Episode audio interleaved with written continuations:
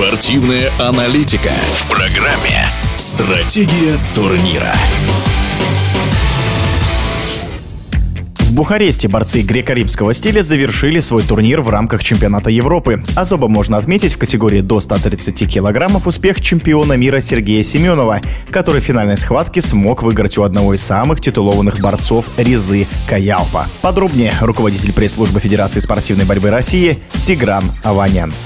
В весовой категории до ста тридцати килограммов наш Сергей Семенов порядка двух лет не проводил полноценные соревнования. То есть вот он боролся на Олимпийских играх, потом он выигрывал чемпионаты России, но таких крупных международных стартов у него вообще никаких не было, там, в силу понятных обстоятельств. Он готовился к чемпионату мира, но травмировался и выступить там не смог. Тем не менее, мы, конечно, не сомневались, что он дойдет до финальной схватки, но она была особенная. Там в случае победы Риза Каяалп становился тринадцатикратным чемпионом Европы, и тем самым он обходил рекорд Александра Карелина, установленный в двухтысячном году, когда тот выиграл двенадцать чемпионатов Европы, и что на тот момент казалось неперебиваемой никогда в жизни. Тем не менее, в этом году Каяалп в случае победы становился тринадцатикратным чемпионом Европы и, соответственно, самым титулованным борцом чемпионатов Европы. Но в финальной схватке Семенов не просто победил, а победил Каяалпа на туше. Но, как подмечают эксперты, Каяалп допустил огромную ошибку в том, что пошел в захват с Сергеем, потому что, если посмотреть многие схватки Сергея, все, кто с ним шли в захват, это никак Никогда ничего из этого хорошего не вышло. Достаточно вспомнить его схватку за третье место на Олимпийских играх в Рио-де-Жанейро, где он, взяв захват, правда, тогда из партера, бросил на пять баллов. Тогда эстонцы, это стал самым ярким броском тех Олимпийских игр, и обвенчался тогда для Сергея бронзовой медалью.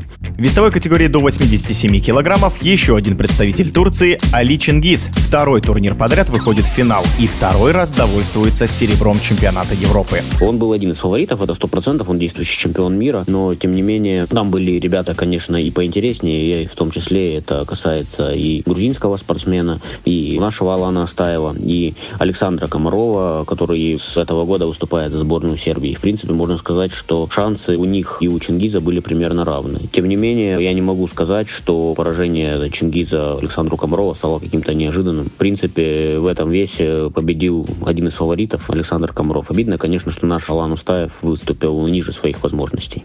Стоит отметить очередной успех Малхаса Амаяна из Армении в весовой категории до семидесяти семи килограммов. Малхас Амаян становится уже трехкратным чемпионом Европы из Армении. Малхас является действительно одним из лидеров в мире на данный момент. Такой очень неудобный он для всех соперников. Он победил в том числе и россиянина Адлета Тюлюбаева на стадии четвертьфинала. И так получилось, что Адлет с Малхасом встречались, и Адлет побеждал, но схватка была упорная и, можно сказать, равная. Сейчас Малхас был сильнее, конечно, небольшая ошибка, которую допустил Адлета, стоило ему этой золотой медали.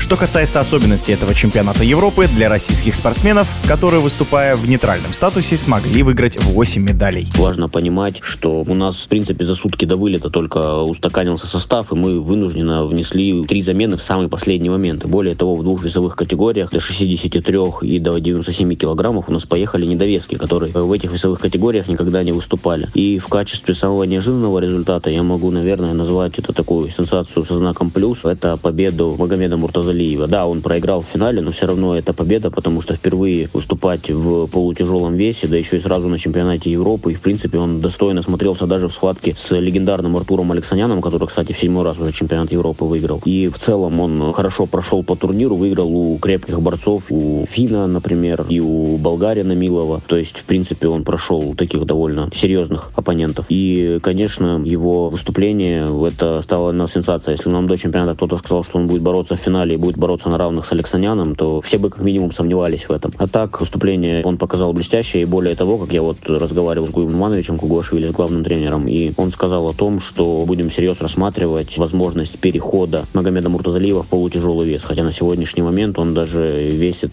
порядка девяноста двух килограммов. Руководитель пресс-службы Федерации спортивной борьбы России Тигран Аванян был в нашем эфире. Стратегия турнира.